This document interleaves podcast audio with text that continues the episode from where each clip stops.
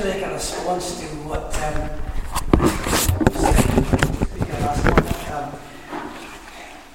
I'm going to give you something autobiographical now. In 1977, a woman came to the church that I was a member of, and I, I didn't have any views on prophecy in those days. And the book was um, uh, uh, Samuel P. Tregelles and Daniel. So I read the book and was thoroughly blessed by it. So much so that I wrote to the address that was inside the book, which was a, a Pastor James Payne. And in response, he sent me some old back copies of uh, Watching and Waiting, uh, which I devoured. But what I liked was the fact that everything that he said I could find for myself from Scripture. He was saying that literally, Scripture comments on Scripture. And Scripture that's not understood can be understood by Scripture that is understood. One of them I remember was um, the seven spirits of God in Revelation.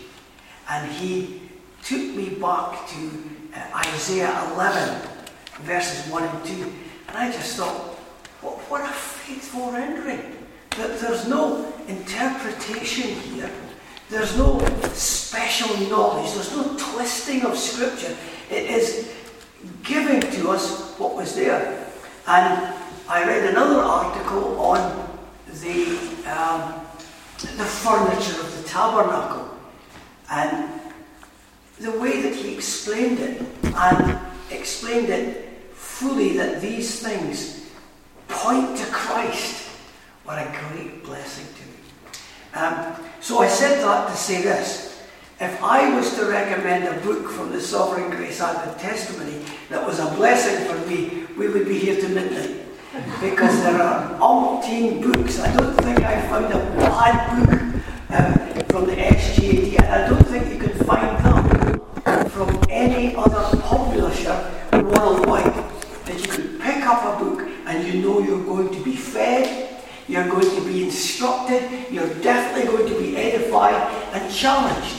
And you're going to be at the end of it saying, I want to be a Bible student. I want to be a Bible student. I want to be one that can gain from this. So, that's a plug for the SGT for tonight. Um, tonight, I want to develop a little further what we mentioned this afternoon about in the scripture we have definite beginnings, an indefinite duration, and a definite end. And we said that that could be true um, of the passage of um, Matthew 13. That tells us the beginning, duration, and the end. And literally, it's the history of the church, Christendom. Secondly, the history of the nations of the world. With from Daniel chapter 2, beginning with Nebuchadnezzar uh, and the times of the Gentiles, the duration of time in which we are still in the times of the Gentiles now. Paul tells us that. Ending with the advent of our Lord Jesus Christ. Thirdly, we looked at the main theme for the afternoon, which was Has God got a purpose for Israel for the future? And we took that from basically two passages Leviticus 26 and Deuteronomy chapters 28 through 31. And we showed there was a definite beginning, Israel going into the land, we cannot deny that. They were promised blessings or cursings, depending on their obedience or disobedience. And that there would also be a definite end when God would bring the unconditional covenant to Israel at the end of time. So all Israel would be saved. So I think we've, we've got the picture there. what I want to do this evening is to fill in a little bit more with the subject that we have tonight. Um, will the temple be rebuilt in Jerusalem? And we have to be upfront here because we are honest Christians dealing with honest truth. There's not a verse in the scripture that God gives to say that the temple will be rebuilt. That that isn't there. However, this is why we did this long process this afternoon. To show us that things during the durational period, if they have a definite beginning and a definite ending, we can place that in that place. So we're going to be looking at the intermediate tonight, more of the durational of that period. Right, so um, let me just give you a little picture of where we're going. Uh, we're going to answer the question will the temple be rebuilt? Um, um, we're going to have a look at how does the New Testament look at the word temple. Um, and then three things. Will the temple be rebuilt in Jerusalem? Paul's answer. Will the temple be rebuilt in Jerusalem? John's answer. Will the temple be rebuilt in Jerusalem? The supreme answer, our Lord Jesus Christ's answer. I do have a section on the millennial temple, but as time allows, we shall maybe or may not get to that part. But what we will look at will be um, an integrated whole. First of all, the question Will the temple be rebuilt in Jerusalem? That is what we're looking at tonight. And this is in response to the, um, the overall purpose where are we in God's calendar? Now, to answer that question, we have to um, ask which temple. Because I believe that there are two temples that will be re- rebuilt in the future which will be different. There will be the one at the end of this age in which we are a part of, and I believe there will be another, bigger, better, grander in the millennium. The one at the end of this age will suffer um, sacrilege. The one in the next age, the millennial age, the glory, will return and remain, and there will be no darkness in it. Right, so to further build up this answer, let me look at it in three areas. The temple in this age. Well, it began with a little portable tabernacle built by Moses. However, it was built according to what the Lord said. Exactly. Not Moses' ideas, not Bezalel, who was the physical maker, but according to God's pattern. But that was superseded, wasn't it? We know that the Temple of Solomon was built, and it was a magnificent temple. And instead of it being a temporary, it was a permanent structure built in Jerusalem with foundations, walls, stones. And then there was that temple was destroyed wasn't it? Because of Israel's unfaithfulness by Nebuchadnezzar, the one that we mentioned earlier. Times of the Gentiles began. The temple in Jerusalem was destroyed. And then at the time of Nehemiah and Ezra, another temple was built. Less magnificent. Not as large. In fact, I'm sure we all remember that picture that we have that when the temple was built, there were two types of crying. I mean, there's all, there always says two types of crying. There was the crying because those that were young and, and wanted to, to worship, they were happy wow, there's a new temple for us. But the older ones that remembered the old, they cried because it was less so magnificent.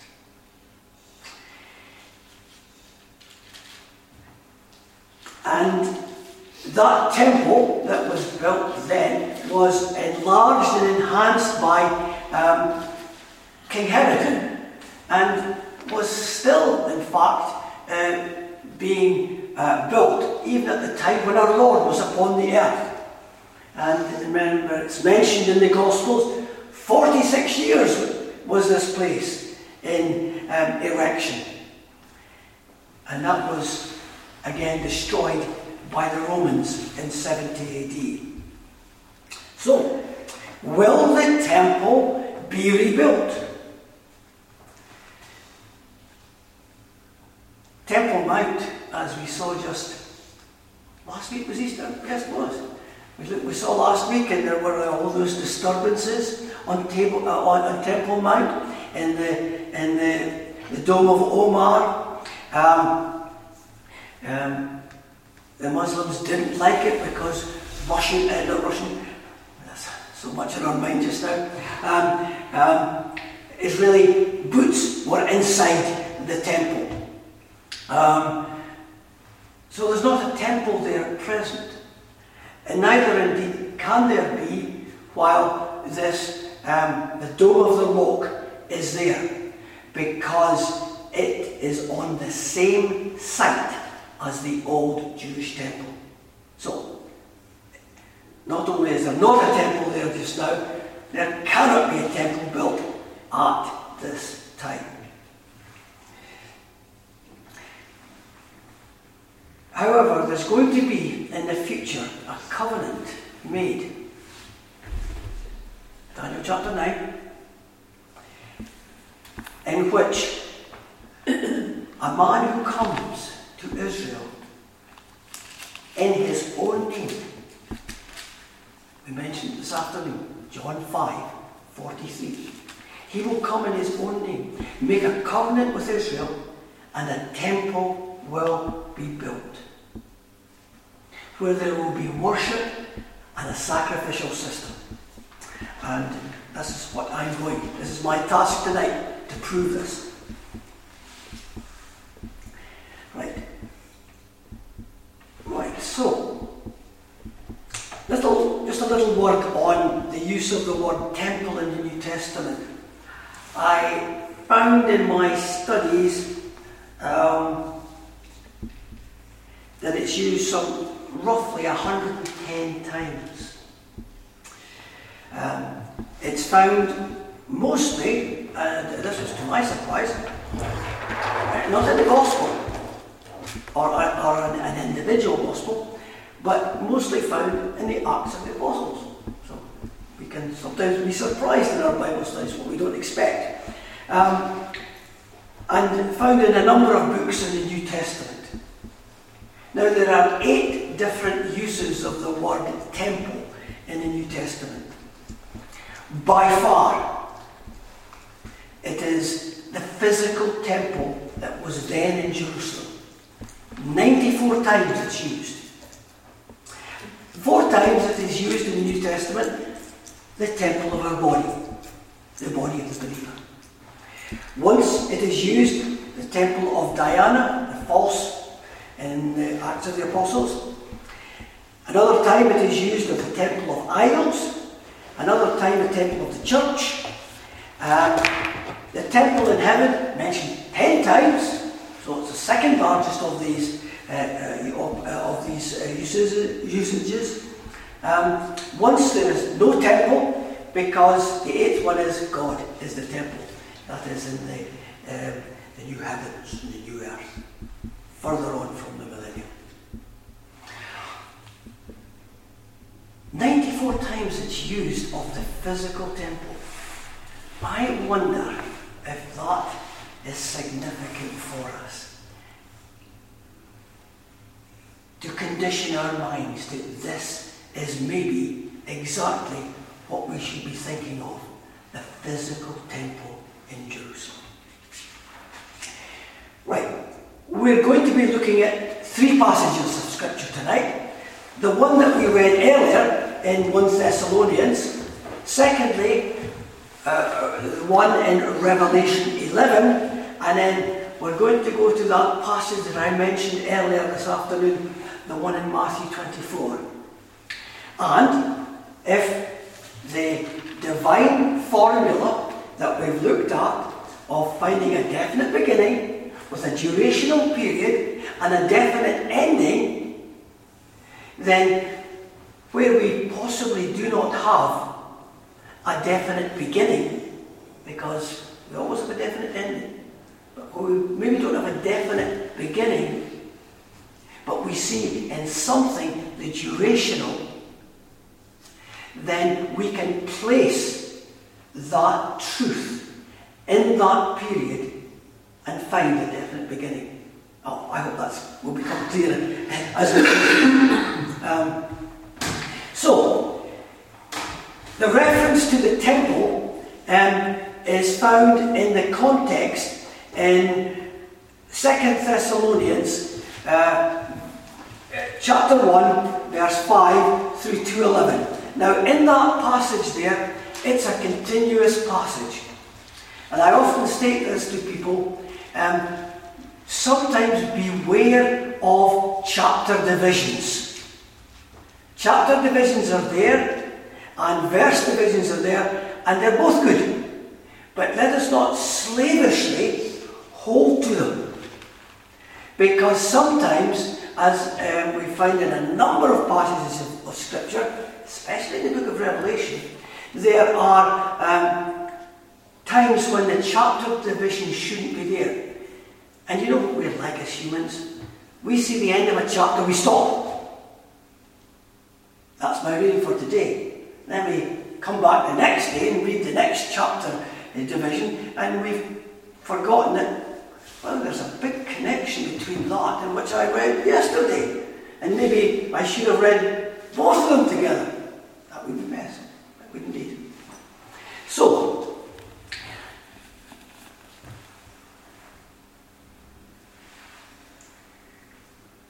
the temple of God has been understood in a number of ways.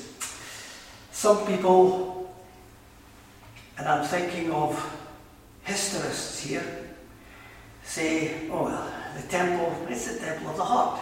Some say that.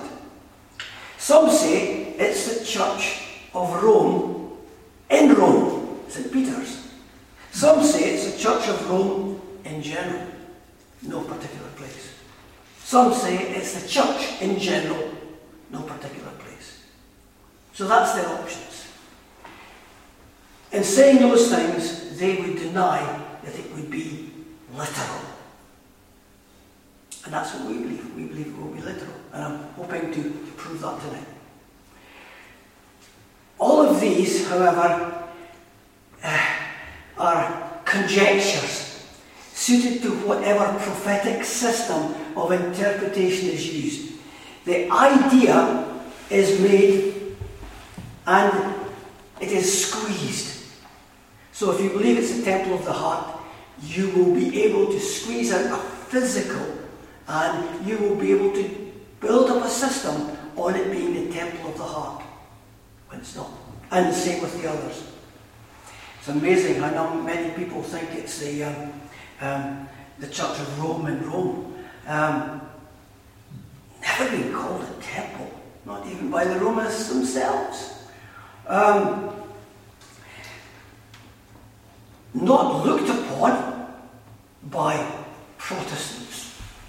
Because remember that when the Antichrist comes, it's not just going to be a single group he is going to affect, it's going to be others.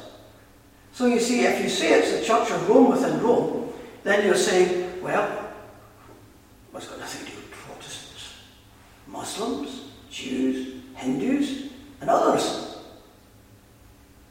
When we know that these will all be affected by the work of the Antichrist. If you were to say, look, the Antichrist is going to sit in the, in the temple of God at Rome, what's that to a Protestant? Nothing. What's that to a Muslim? What's that to a Jew? Nothing. Nothing. It would only affect people who don't look upon it as a temple. The Romanists themselves. Anyway, however, if we simply come to the Scripture and allow the Scripture to speak and to understand it in context, then we allow God, the Holy Spirit, to be our teacher. The temple in the New Testament, the actual temple at Jerusalem. Right. Let's look at the temple in context. I want us to show that this passage here has a definite beginning. Um, no, before I say that, I want to say this. The temple in the three texts we have tonight all speak of an event. Now keep that in your minds. A single event. It's not a process which has been continuing for 2,000 years. You see, people that do not believe that these things are future have to squeeze them into the past or bring them into the present and they say, well, it's not an event, it's a process of time. So they try to get one event in Scripture and they pull it as one would do an elastic band. And you know what you do, happens when you pull an elastic band, it becomes thinner and thinner until you pull it and it breaks. It becomes threadbare. It's not a series of events either, which have continued for 2,000 years. Because then the, you've got nothing definite. But what we're going to look at tonight is an event. And it's an event which has to be fulfilled, not one fulfilled in the past. For example, the destruction of the temple in 70 AD. It's not a series of events in the last 1500 years after the temple in Jerusalem was destroyed. It's a single event. And our passages precludes all these other negative conclusions. So let's look at our text here in uh, 1 Thessalonians. Sorry, 2 Thessalonians. The context of the passage has a definite beginning, a very definite beginning. It has as its beginning a prediction. A prediction of the second advent. Now, I want us for a moment, I know I've been giving you the illustration of beginning, duration, ending, but I want to give you the illustration now of a bookshelf in your house, a bookshelf. And there are a number of books on that bookshelf, and there is a bookend on this side and a bookend on this side. The first bookend we're going to look at is the definite beginning. And this is the promise of the second advent. Look at verse 7 of chapter 1. When the Lord Jesus Christ shall be revealed. Not, notice, it's not he has been revealed, it is when he shall be revealed. So it's not the first advent, it's the second advent. And that's built up more in verse 7 with his mighty angels. And then we see the, this is fleshed out with more detail in flaming fire, taking vengeance on them that know not God, and that obey not the gospel of our Lord Jesus Christ, who shall be punished with everlasting destruction from the presence of the Lord and from the glory of his power. So notice that. It's not our first, the Lord's first advent when he comes in love, with grace and mercy. This is second advent when he is coming in judgment and to bring judgment upon uh, the, uh, the godless nations of this earth. But also it tells us he shall be uh, come to be glorified in his saints. Verse 10 to be admired of all them that believe. Now, and this is where we must go into the next chapter, because it's a continuation. Now we beseech you, brethren, by the coming of our Lord Jesus Christ, and by our gathering together unto him. Here's the first book, uh, bookend. And the first bookend is there to keep the rest of the books in place. And this is a first definite beginning. So if it's a first definite beginning, everything that comes in between it till the definite ending must be in that period. Can't be transported, taken to another place. It can't be taken uh, as a text out of context and made a pretext. It has to be taken in that section. Now, these things are important, very important. Now, these are all glorious predictions here that the Apostle Paul, by divine revelation, is giving to us. So, what about the intervening duration? Or, as I'm putting it in this illustration, what are the individual books within this section?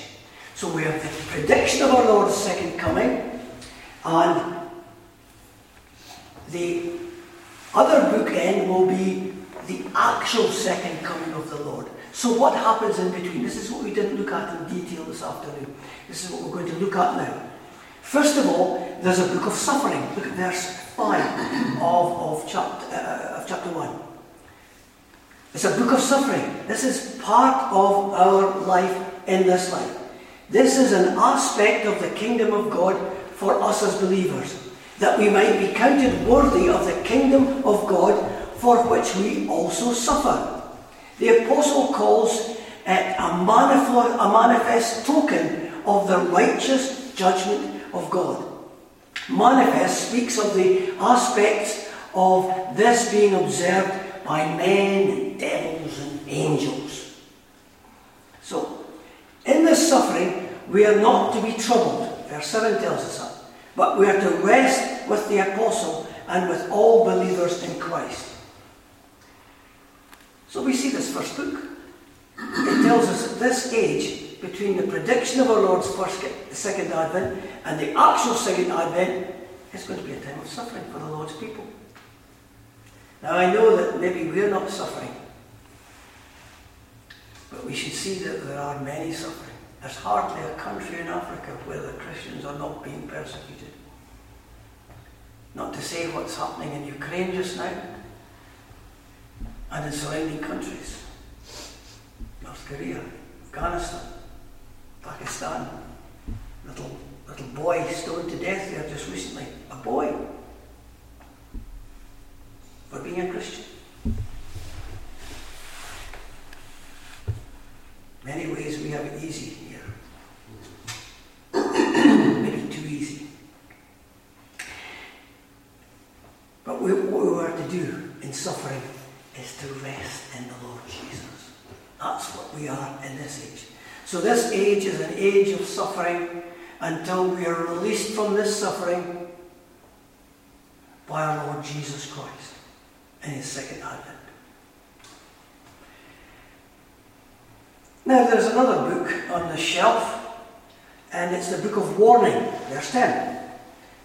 Initially for the Thessalonian believers, because our testimony was believed, uh, among you was believed in the day that they were warned in Paul's mission.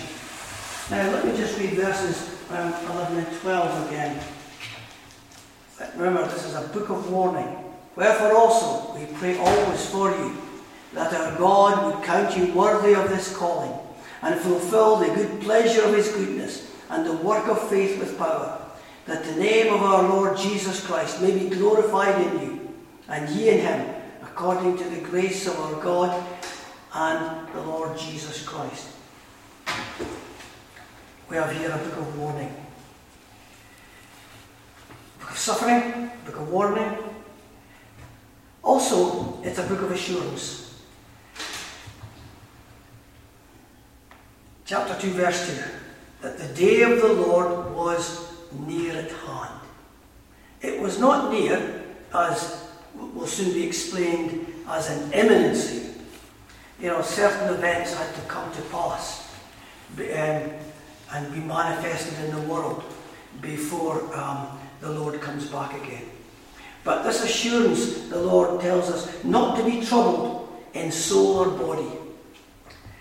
I've been giving a lot of thought recently to the soul. You know, we give a lot of thought to the body, don't we? We clothe it, we feed it, we exercise it, we do many things with the body. What do we do with the soul? We are to continually feed the soul. We're to feed upon the spiritual flesh and blood of the Lord Jesus Christ. We're to feed that into our souls on a hourly, daily, minutely basis. We're to feed our souls. We don't often miss a meal for our bodies. But I wonder how many of us are guilty of missing a spiritual meal for the soul. Once in a day, twice in a day, once in a week, twice in a week.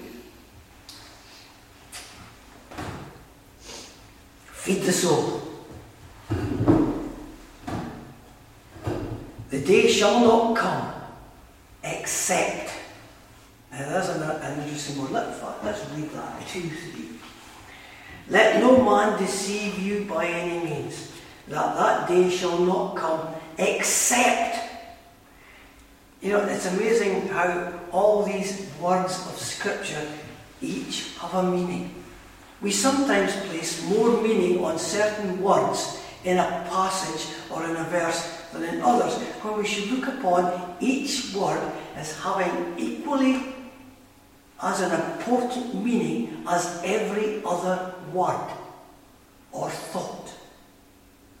The word accept is very important there. Let no man deceive you by any means. That day shall not come. It would come, it will not come to pass, except there come the falling away first.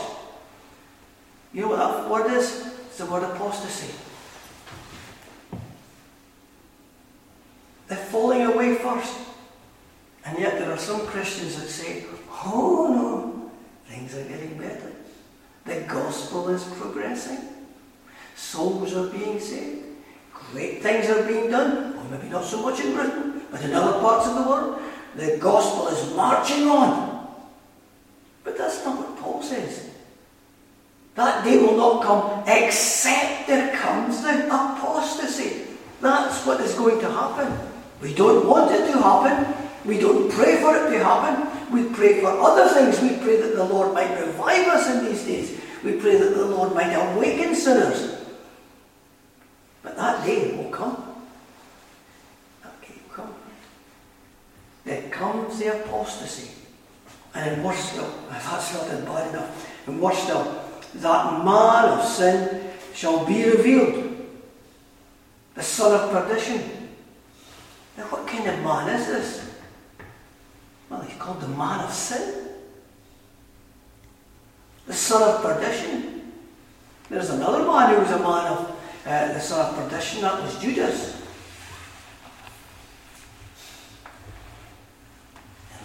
he be revealed, so there's going to be an apostasy. And what the word apostasy means, it's not an apostasy in the world, it's an apostasy in the church. It's a turning away from that which was once there, highly regarded, and now not lightly of. So, there are three, those three books on the shelf. A book of suffering, a book of warning, book of assurance. But it's also a book the next book along on the shelf, the fourth one, the one which, um, if I was looking along the shelf and looking at the names, I would probably pick out first, um, because it's a book of prophecy. Um, the book of prophetic details. And in this book, there are five chapters in this book, all put in the passage here. Now, this is these are the things that I mentioned that are durational. So, we're going to suffer in this age, we have to be warned in this age. We will have assurance in this age that these things will happen. But if we have a book of prophetic detail? Well, the first one we've seen. The apostasy will come first, verse 3. The lawless one, that's the second chapter. The man of sin will be revealed. Notice it is the man of sin. Note, it's a single individual.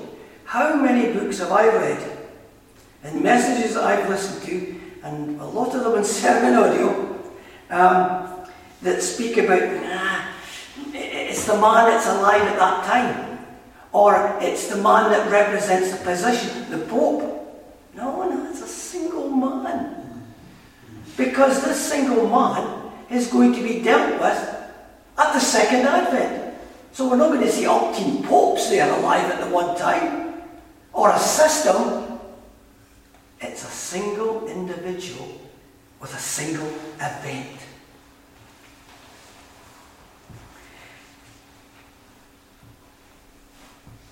Another chapter in this book of prophecy is um, um, the adversary who opposeth and exalteth himself above all that is called God. He will be against the triune God. He will be against the truth. He will be against the church, the bride of Christ. He will be against the worship of the one true God. We could spend more time on this, but we, we really we really have to move on. Yes, we have to move on. And then another chapter in this book is a book uh, uh, is a chapter called Temple Worship. Now here we're getting to what we're saying. Will the temple be rebuilt? Well, you see, uh, this this is our text really for this passage is, is, is verse four. Let's read it together. Who opposeth and exalteth himself above all that is called God or that is worshipped so that he, as God, sitteth in the temple of God, showing himself that he is God. Now, when you read that verse, in the context of what we've seen already, from the first bookend to all the separate books that will be in this life and experienced by us, we come to the book of prophecy, and it gives us all these details, and we see here that there is an individual coming who will substitute God for himself. He will substitute worship and he will deceive people to worship him. The book of Revelation tells us that those that receive the mark of the beast, 666, um, will be those that worship him. He plans to do this manifestly so that he is seen by all. So it cannot, it rules out being the temple of the heart, does it not? Because that cannot be seen. He plans to do this in the temple of God. Now we state that there is not a direct reference, I stated that earlier, to the actual building of the temple. But here we have a very clear inference. The temple of God in both the Old Testament and New Testament has been the place that God loved and placed his name. Just go through your Old Testament and use a highlighter. I sometimes use highlighters. And mark that place, the place where the Lord loves to put his name. Just mark it. It's amazing how many times you will mark that.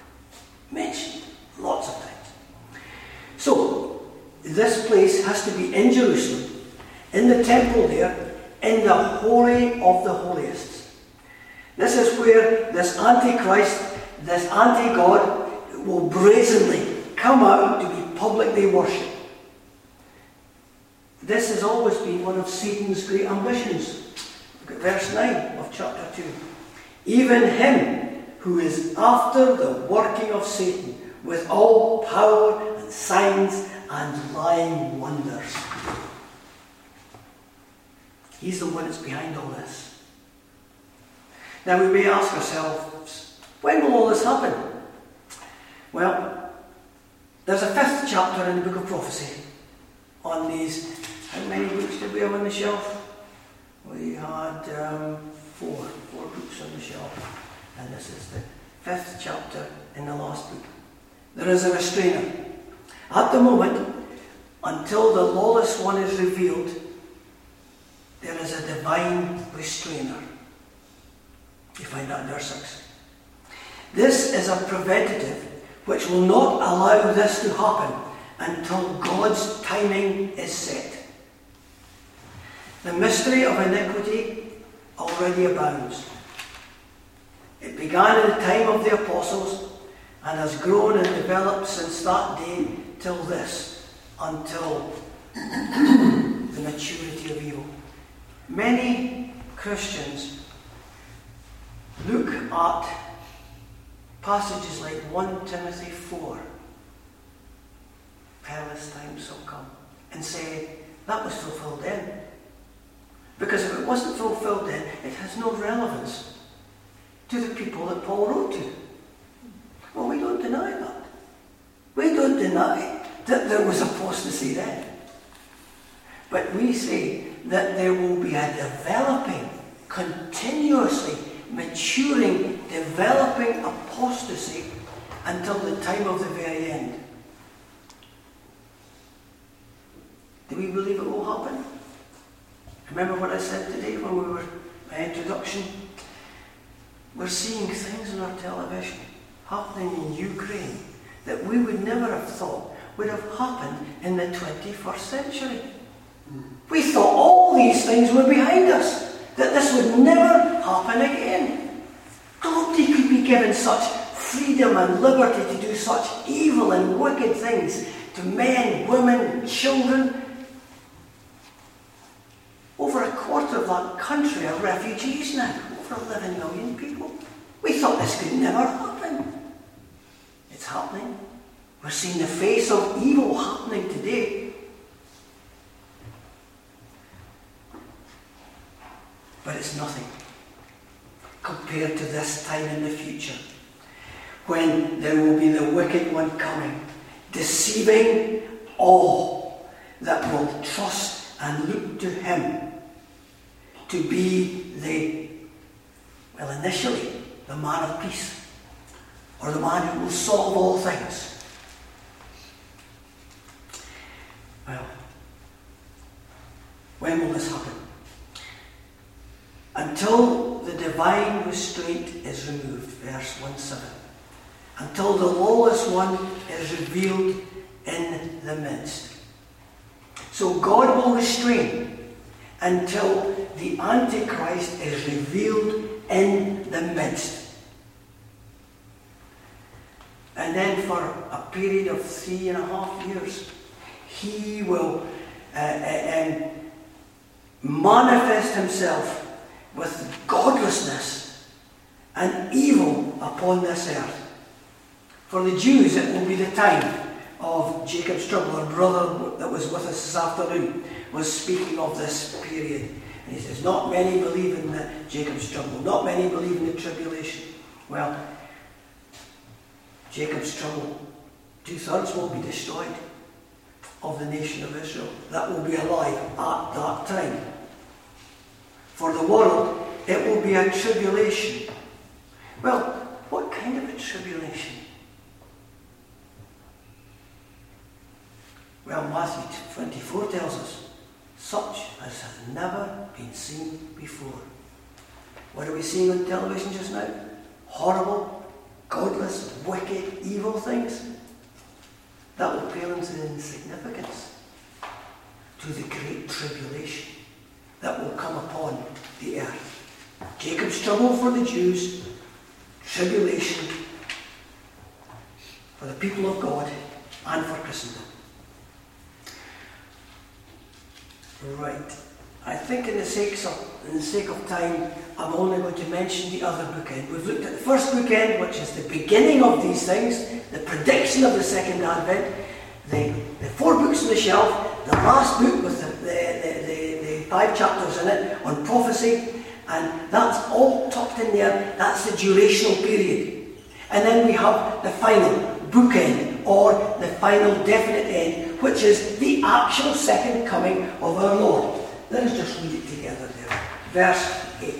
Then shall that wicked be revealed, whom the Lord shall consume with what? the spirit of his mouth and shall destroy with the brightness of his coming. So that will be the actual second advent. So what I'm saying to people is, you cannot take the events between the prediction and the fulfillment, the definite beginning and the definite end, and you can't take them out there and put them somewhere else. You can't take those four books and put them somewhere else. They have to be left exactly where they are. And so the implication for us is that there will be a temple there in Jerusalem which is going to be desecrated by the Antichrist. I could have said more on that one there, but we'll leave it there for the sake of time. Just wait, the tape is changed over.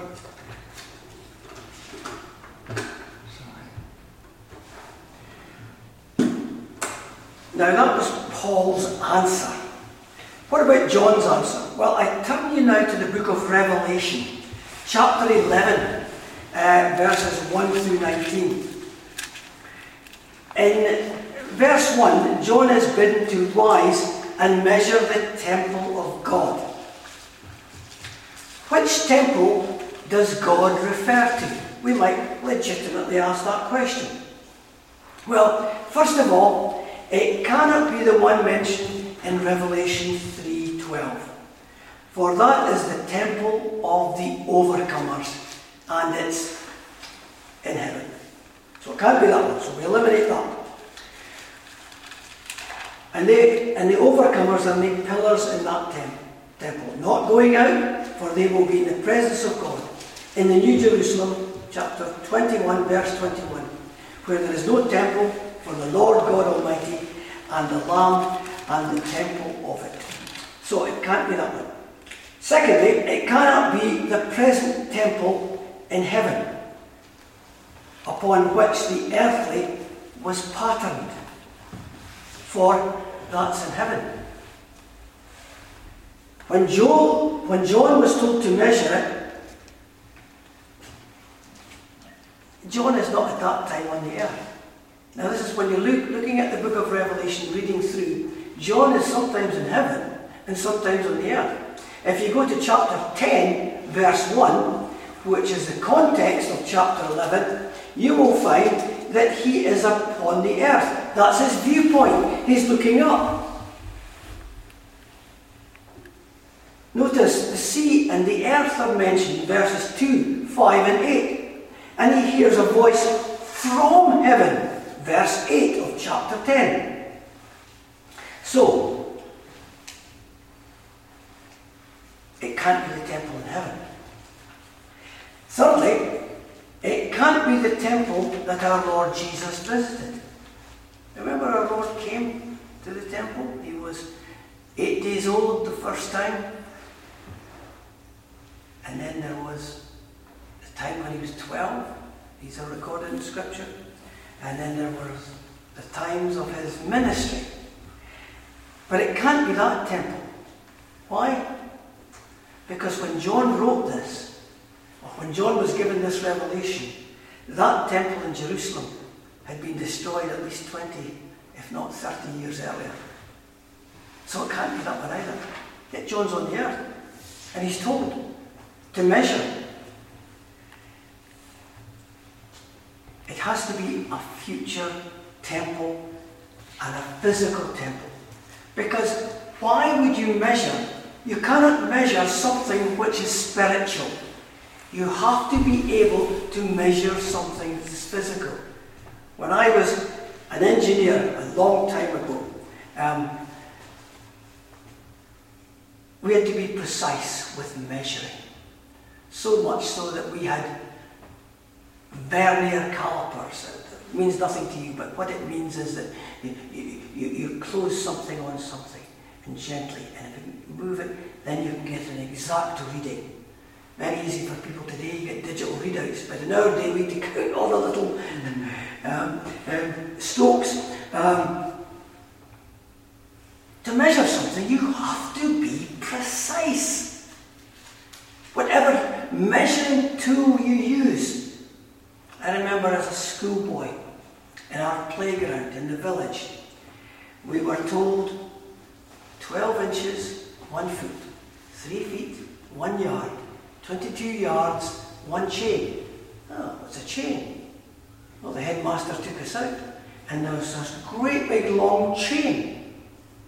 One boy held it at one end, a girl held it at the other end, we all supported in between, and that was a chain. But it was a measuring tool for measuring fields, small fields. Because he used to use larger things to measure large fields. A measuring tool, by its very nature, has to be precise.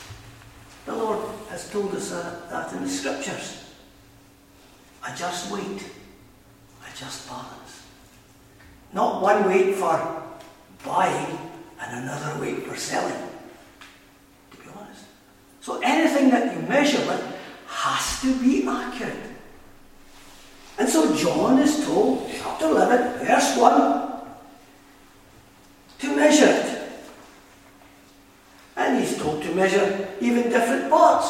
Verse 2, the court is mentioned there. And there's also a restriction for things not to measure. Now, if that's something spiritual, or it's made to make something spiritual, well, then eh, you can do anything with Scripture. You can twist it and suit it to suit yourself. Why was it to measure? Because it was given unto the Gentiles, and the holy city shall they tread under feet 42 months. Now, I haven't mentioned that before, have I? But I mentioned three and a half years. Three and a half years, 42 months, is the same period of time. And the, what is that again? Now we're speaking about another measuring tool, a time measuring tool. And we find this in the scriptures. Three and a half years. It's the last three and a half years that we saw this afternoon, that we've seen earlier tonight. And now we see here that John is, is told to, to, to measure this. So the temple is very clearly there at the beginning of the 42 months and at the end of the 42 months. So here we're getting our smaller definite start and definite end.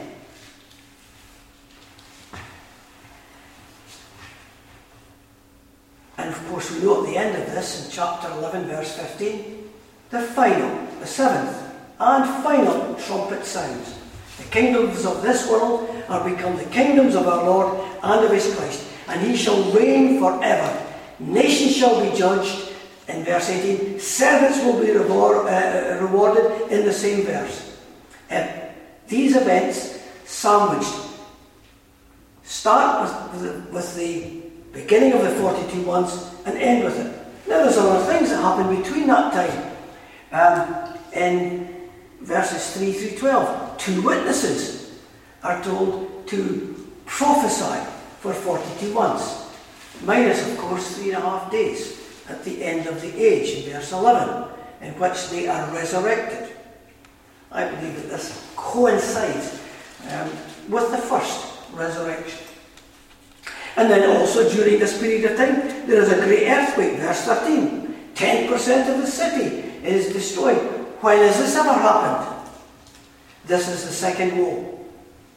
So we've seen that all these events in chapter 11 up to the end of verse 15 are earthly, not heavenly, with a definite starting point in, in, in, in history and a definite ending point.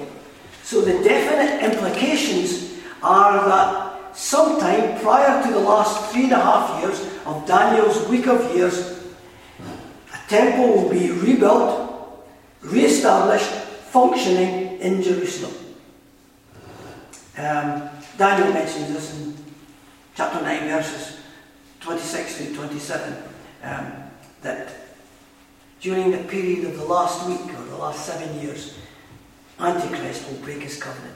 So peace at the beginning, devastation halfway through, and to the end for Israel.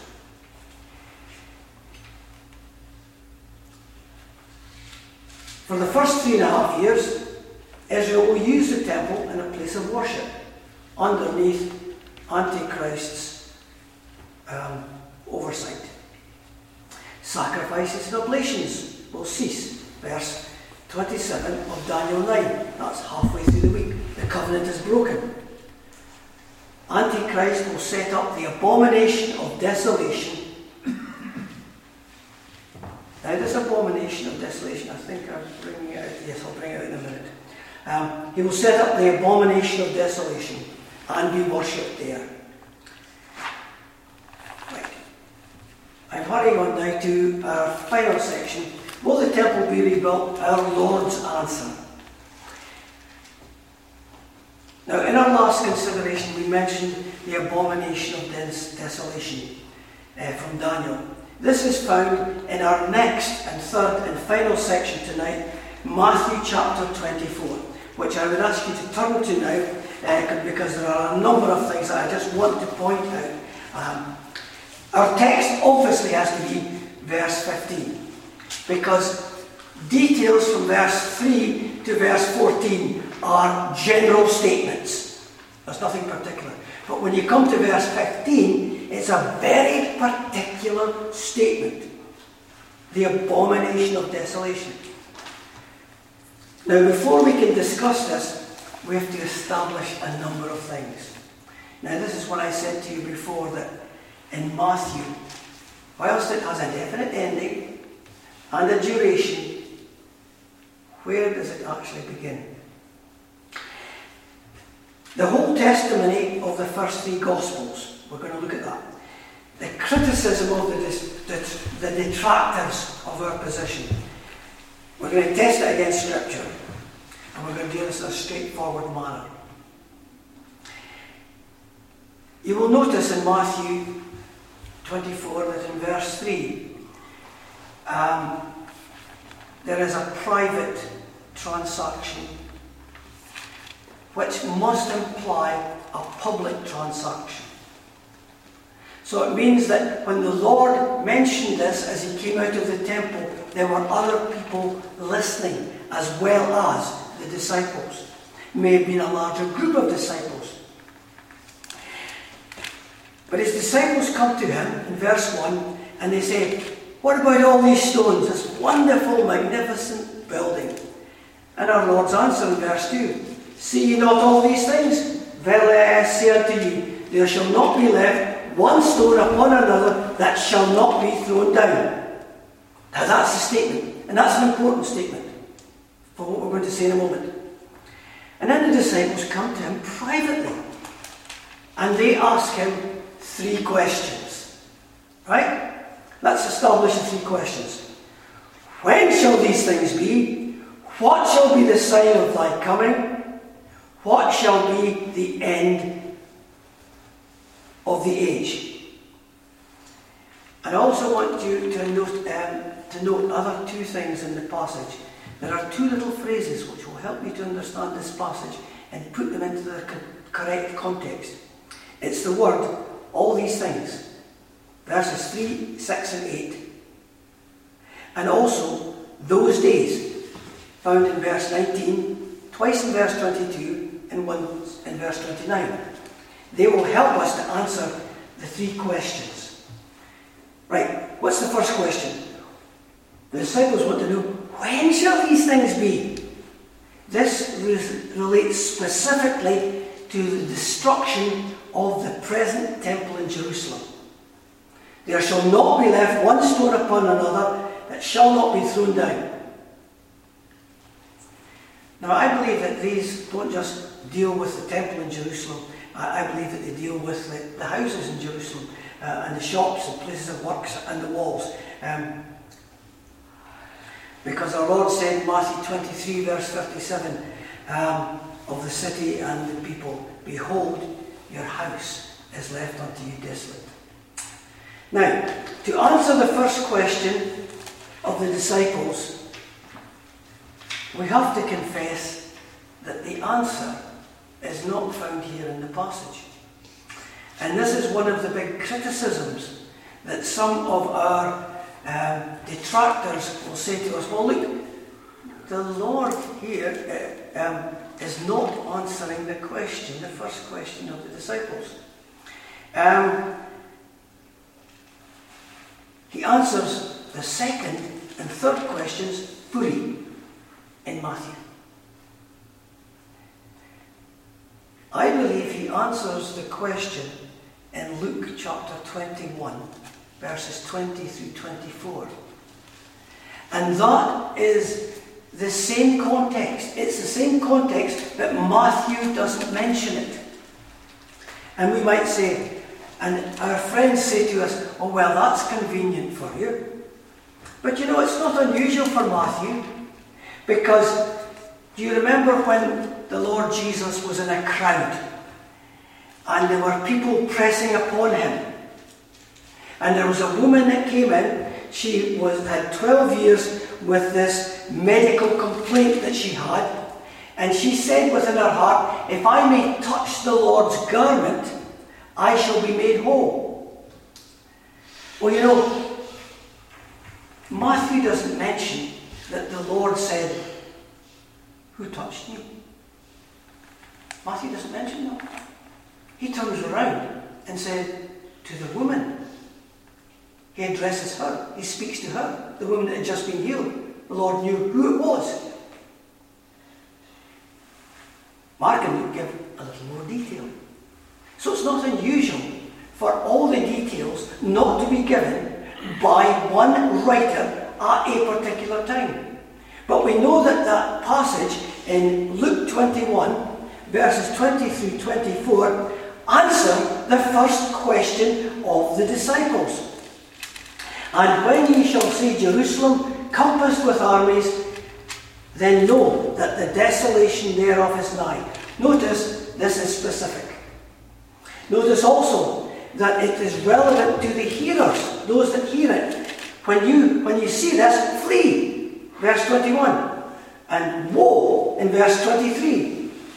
Note that the word desolation here that is used not to be compared um, or to be associated with the abomination of desolation found in verse 15. There are two different events. Um, so the Lord is there referring to when the Romans came and destroyed Jerusalem. That's when the temple was destroyed. There wasn't left one stone on top of another. The walls of Jerusalem were, were, um, were, were taken down. The, the, the, houses were flattened. And it even tells us that the Romans did indeed plough. Um, and Josephus, in his book, he mentions that they ploughed it. Um, so it was a complete devastation. All stones flattened to the ground. So the Lord indeed does answer the first um, question of the disciples, not in the Matthew account, but in the Luke account. But it's the same period of time. It's exactly the same. It's the same event. It's just that God the Holy Spirit has been pleased to guide Mark to record this and to get Luke to record this and that. And who are we? Who are we to um, um, dictate how Scripture should be written? Now, these scriptures in, in, Luke's, in Luke's Gospel, and I, am leaving them to, for you to read yourselves, and answer what will happen.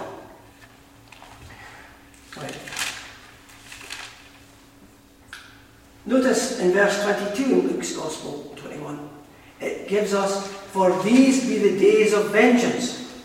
So, it's not the second advent, it's the days of vengeance which were written um, in Hosea 9, verse 7. The days of visitation are come, the days of recompense are come. So it's the vengeance there against Israel, the nation, the city of Jerusalem for unfaithfulness.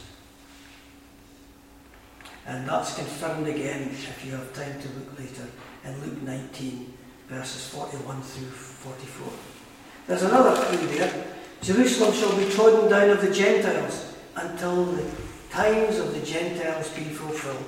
So, We saw this afternoon that began with Nebuchadnezzar and it will end with the second advent. So we are in the times of the Gentiles now. Jerusalem itself was trodden down. So, right, I'm going to trim this down a little um, because we want to get to the um, part where we're dealing with. Yeah, so we'll leave that.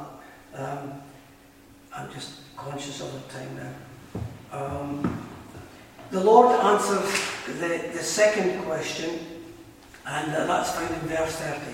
What shall be the sign of your coming? Um, and uh, then there shall appear the sign of the Son of Man in heaven. Notice only then, and that will be a visible appearance.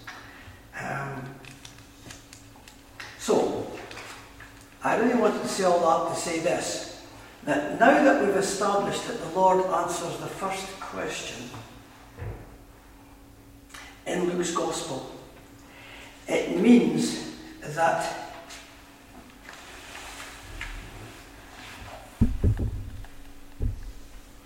we have a definite starting point. Because there are those that believe that verses 3 through 14 deal with a period from the time that our Lord left the earth in his first coming to the destruction of Jerusalem. They believe that all those things can be fitted into that period, including all the world hearing the preaching of the gospel. And I've read that, and I've heard those messages, that they can squeeze all those events into what is arguably AD 33 to AD 70. And people believe that. But now that we've established that the beginning point, that the destruction of Jerusalem answers the first question, we have our starting point, our definite starting point. And then we have the duration from AD 70 up to the Lord's second advent, the end time definite point. And so all those things like the relationships of people to people deception in Matthew 24, um, nation to nation war, relationship of God to the world, physical, natural events, the relationship of authorities to believers, hatred, the relationship of Christendom to God, coldness, verse 13, the relationship of believers to God, perseverance, verse 13. All those things are age long. From the time of our Lord Jesus until the end of this age. Right, I think um, we shall need to leave it there. Um, I'll just mention that the Lord answers the question three when shall the end of the age be? Well, it's immediately after the tribulation. And, you know, those that hold that verses 3 through 14 of Matthew 24 is up to the time of the Roman invasion also take all this. They do not see the second advent until way after verse 31. And they do not see the tribulation. But the Lord says, immediately after the tribulation, the sun's darkened supernaturally, the moon shall not give its light, astral phenomenon towards the earth, heaven shaken, the Son of Man in the heavens, in the mourning of the nations, and in verse 30, the second advent itself. So, I sought through these things to say that the temple of necessity has to be rebuilt because it is there in those three crucial passages of Scripture. And we cannot take these passages out of Scripture out of their context or out of their beginning and duration. They have to be within there. If we do, do that, then we're wresting Scripture out of what it means and wrestling Scripture to make it mean what we want it to mean. Whereas I think, as you've seen what I've done tonight, I've left everything, everything in its context and just giving us some simple, which I believe are divine formulas for understanding these scriptures. The temple will be rebuilt, it will be a physical temple. Um,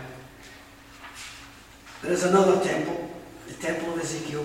That's a message for another day. Thank you.